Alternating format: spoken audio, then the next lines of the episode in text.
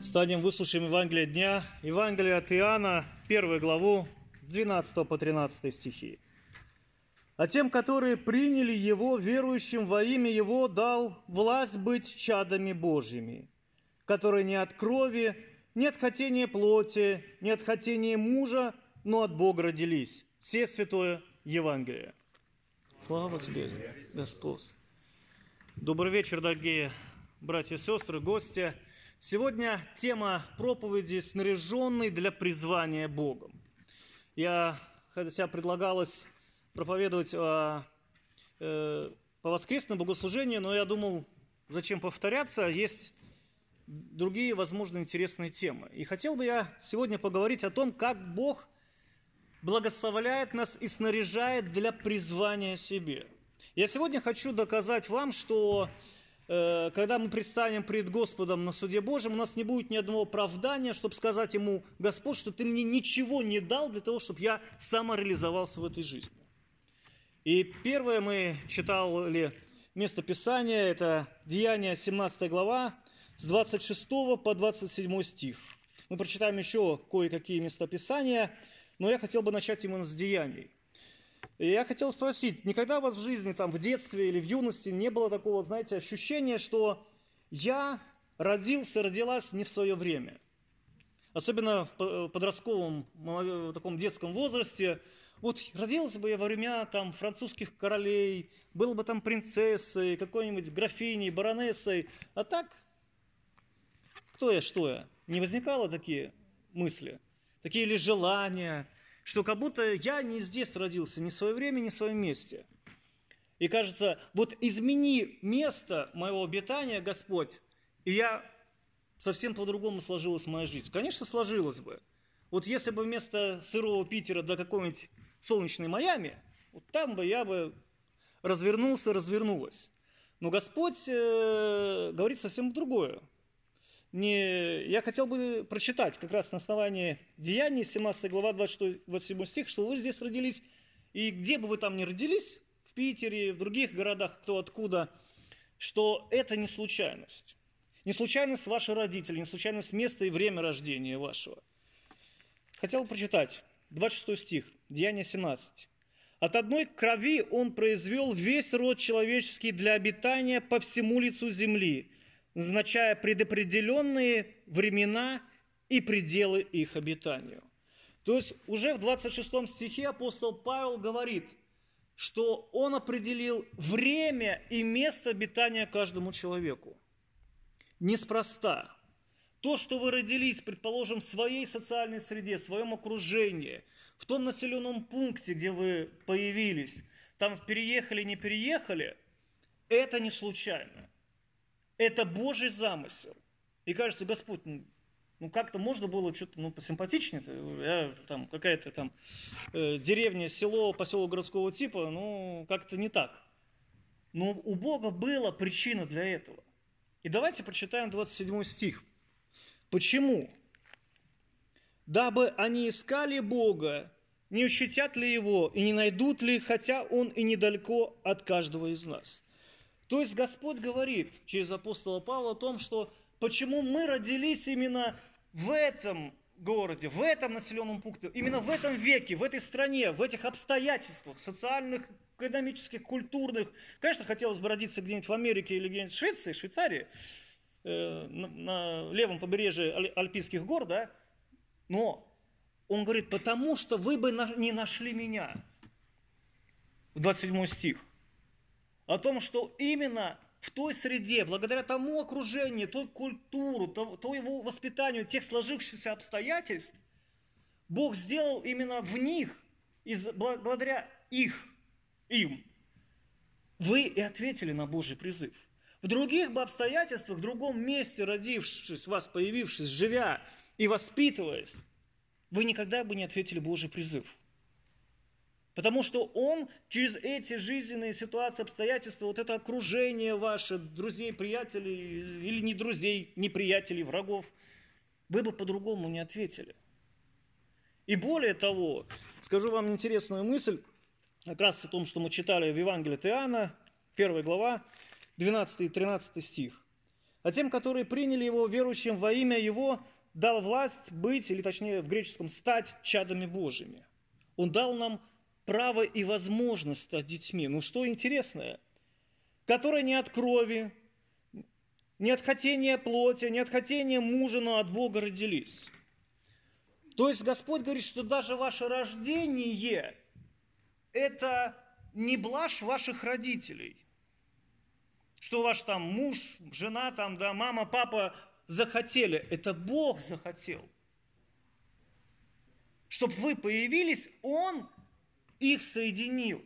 Он их нашел в разных местах, что вот эта генетика, которая нужная, да, характер, черты характера, они также играют роль. Если мы читаем внимательно Священное Писание, что именно вот с этим характером, с этим менталитетом, спокойный, там, сангвиник, холерик, там, кто еще какие есть, именно через ваших родителей он и соединил. То, что там они вдруг э, решили вместе стать мужем, женой и родить вас – это не их заслуга, это Бог так сделал. Нет хотения крови. Это вопрос даже той же современной генети- генетики. Не то, что там смешалась кровь, и вот такие появились. Это Бог сделал. И далее, Псалом 138, я хотел бы прочитать тоже один стих. 138, кто-нибудь читал его, Псалом 138? Очень красивый, да он очень хороший. 16 стих, или точнее даже с 15. «Не сокрыты были от тебя кости мои, когда я созидаем был в тайне, образуем был во глубине утробы. Зародыш мой видели очи твои. В твоей книге записаны все дни для меня назначены, когда ни одного из них еще не было». То есть Господь говорит, что когда вы находились в чреве своей матери – Бог уже наблюдал, охранял и защищал вас там. Он говорит, не сокрыты кости мои были перед тобой, Господь, ты видел, ты руководил, ты охранял, чтобы я родился таким, каким есть. Это удивительно, что еще мы не появились на свет, Он уже смотрит, наблюдает за нами. Он выбрал место, время, обстоятельства выбрал наших родителей для того, чтобы мы появились такие, какие мы есть. Потому что он, как говорится в Деянии 17.27, чтобы мы смогли ответить на его призыв, на его Божий призыв. Это было важно. Интересно прочитать, также я хотел бы у пророка Иеремея первую главу, как Господь его призывает. Это очень интересный э, момент с 5 по 10 стихи. Позвольте я вам прочитаю. И Еремей родился в семье священника. Он должен был стать священником. Но Господь его избрал в пророке. То есть даже человек может получить нужное образование, все, что нужно, отучиться где надо, а Бог может порой сделать так, что он его поведет в другом направлении – и вот Еремея, он был призван на служение. У него судьба очень трагичная, если кто не, э, не знает. Э, из-за того, что он стал пророком, его семья отказалась, выкинула его из дома. Потому что обычно пророки со священниками конфликтовали, потому что пророки обличали священников за плохое служение Богу. И в конце концов его считали предателем, потому что он э, говорил о том, что сдайтесь царю иноземному, вам будет лучше. А он говорит, ах ты предатель, ах ты такой секой.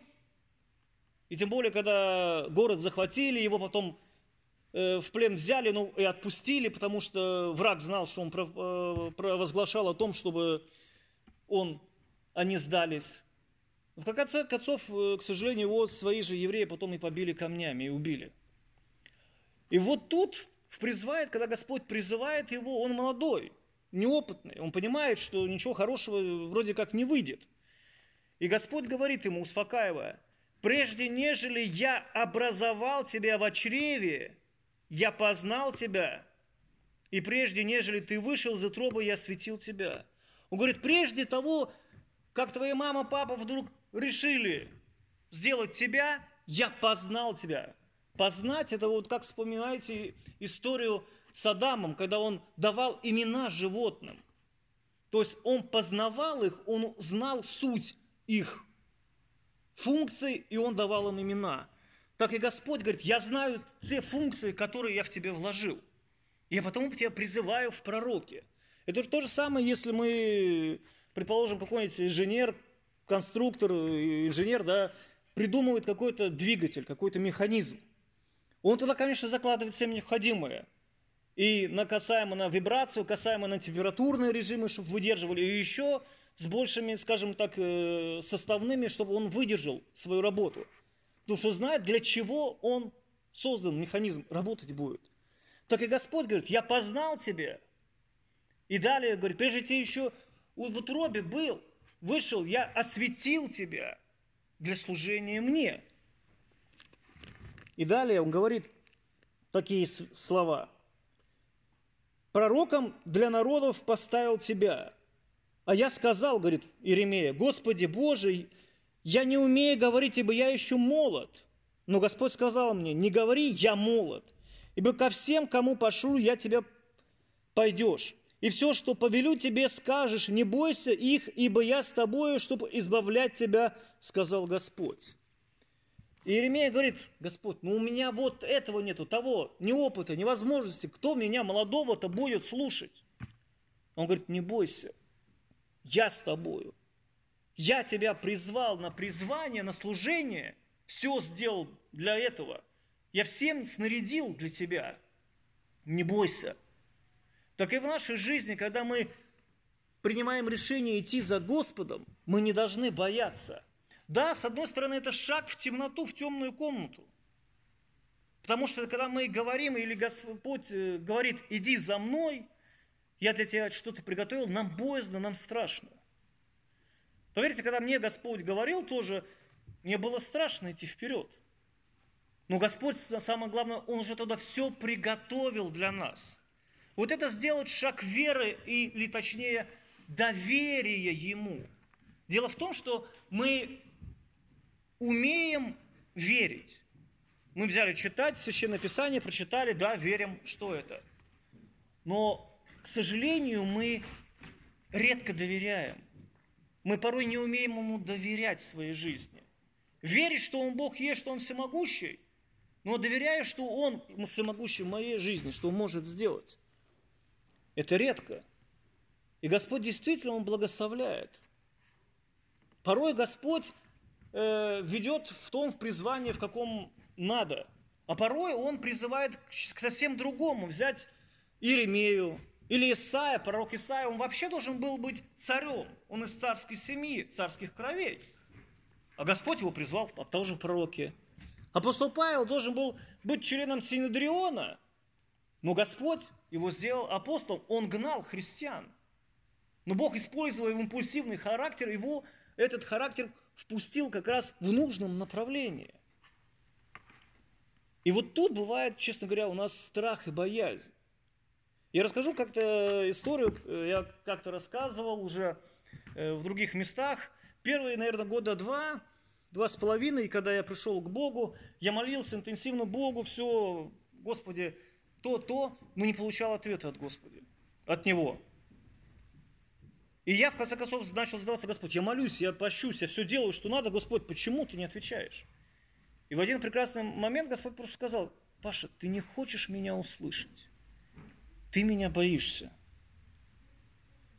Я сказал, Господь, объясни. Вот ты всегда молишься, Господь, не надо это, это, это, аминь. Ты не хочешь услышать мой ответ, потому что ты боишься услышать не то, что ты хочешь.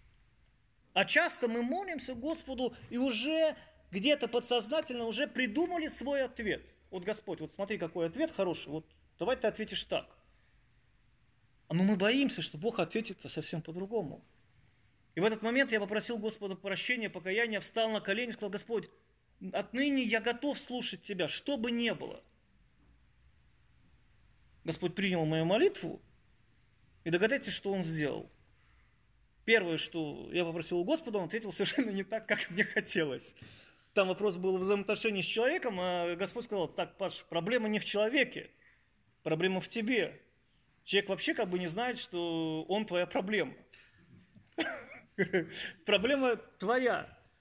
На самом деле, я хотел бы, чтобы мы доверяли Богу. Не страшно.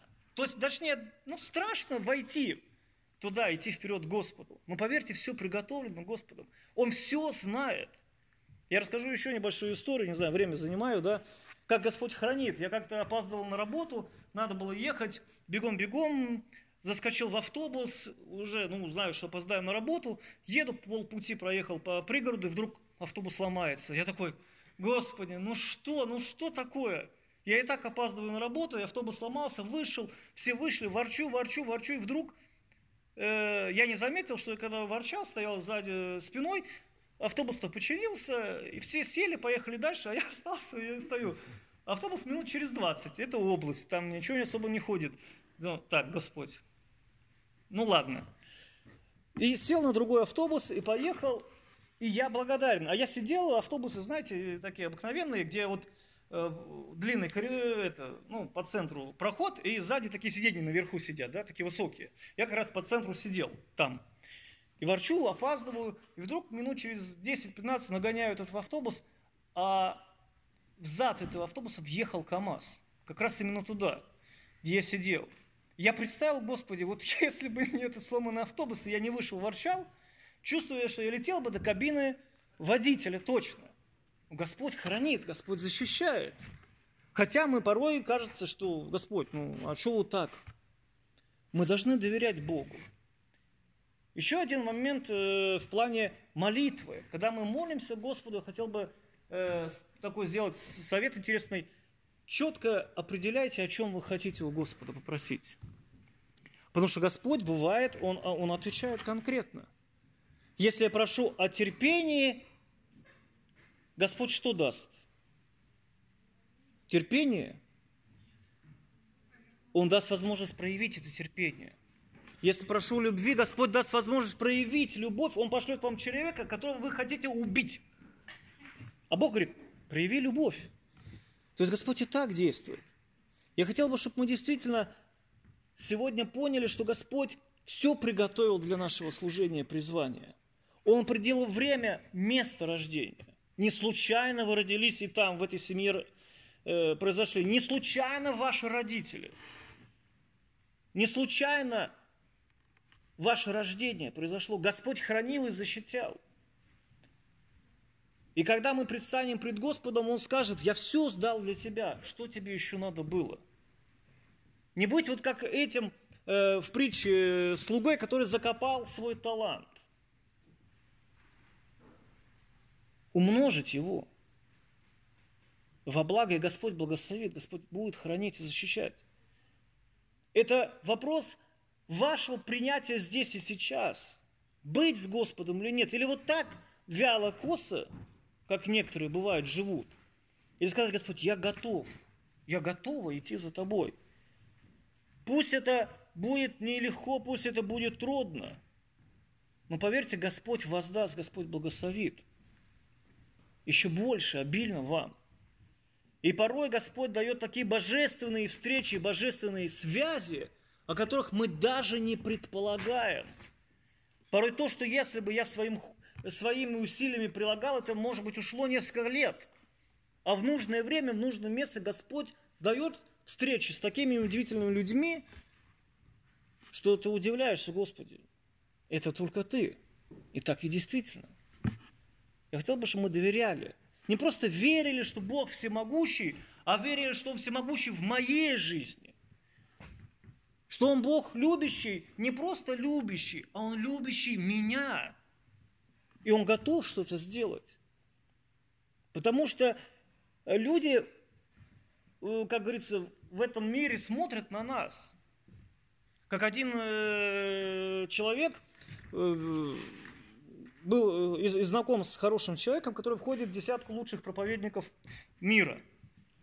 Я с ним хорошо знаком, и он как-то говорил о том, делился своим опытом, он говорил, знаете, как самый лучший Э, возможность заниматься евангелизацией.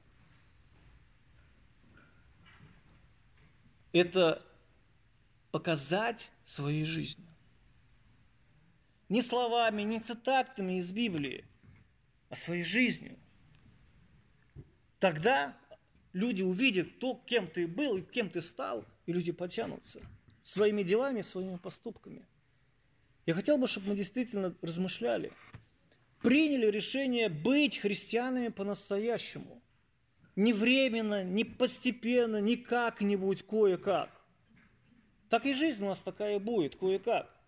Помните притчу э, о том, как Господь призывает э, строить здание?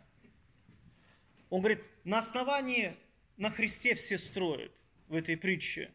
Но кто из золота, кто из драгоценных камней, кто из соломы, кто из сена, кто из древесины. Все там стоят на основании Христа. Все мы в церкви верующие люди и верим во Христа. И для нас основанием, твердением является Христос. Но вот что мы, следуя на этом основании, мы строим, из чего, вот это наша ответственность. Я строю из драгоценных камней Слова Божьего, или я строю из какого-то солома непонятно чего. Это как история вот с волком и с тремя поросятами. Да? Один из камня, а другой непонятно из чего. Дунул, плюнул, все развалилось. Так и Господь говорит, придет испытание. Я наведу испытание и потрясу, проверю. Но это не для того, чтобы поиздеваться над нами. Когда мы строили, строили, вроде говорим, Господи, смотри, какое классное сооружение. Я построил в своей жизни, свою жизнь. А Господь дунул, создал какие-то жизненные обстоятельства, но разрушилось. И часто люди обижаются, говорят, Бог, да я не буду, не нужен, ты мне все сломал. Но мы не понимаем, что Бог это сделал из-за любви. Из-за любви. Потому что Он говорит, да лучше ты сейчас разрушу, это разрушится, но есть еще время, когда ты можешь, наконец, убрать эту чистую платформу, основание, и начать строить со мной из моих материалов, чтобы получить награду, а не придя к концу жизни, вдруг все это рухнет и понять, что я жил для чего. И в другой же притче Господь говорит – что придут некоторые и скажут, я во имя Твое служил, я во имя Твое изгонял бесов, я во имя Твое то-то, то-то сделал, а Бог сказал им, я с вами даже не знаком. Представьте, какой ужас прийти в конце жизненного пути, предстать пред Господом с уверенностью, что Бог, я-то ради Тебя столько всего делал. А Бог скажет, а кто ты такой? Я вообще никогда тебя не видел, не знал, потому что ты жил для себя – так лучше, наверное, построить дом на камне, на драгоценных камнях Слова Божьего вместе с Господом, чем и жизнь помучится, тебя побьет, и ничего толком не построить. И еще услышать такой неприятный ответ от Господа. Пусть Господь благословит с миром Божьим. thank you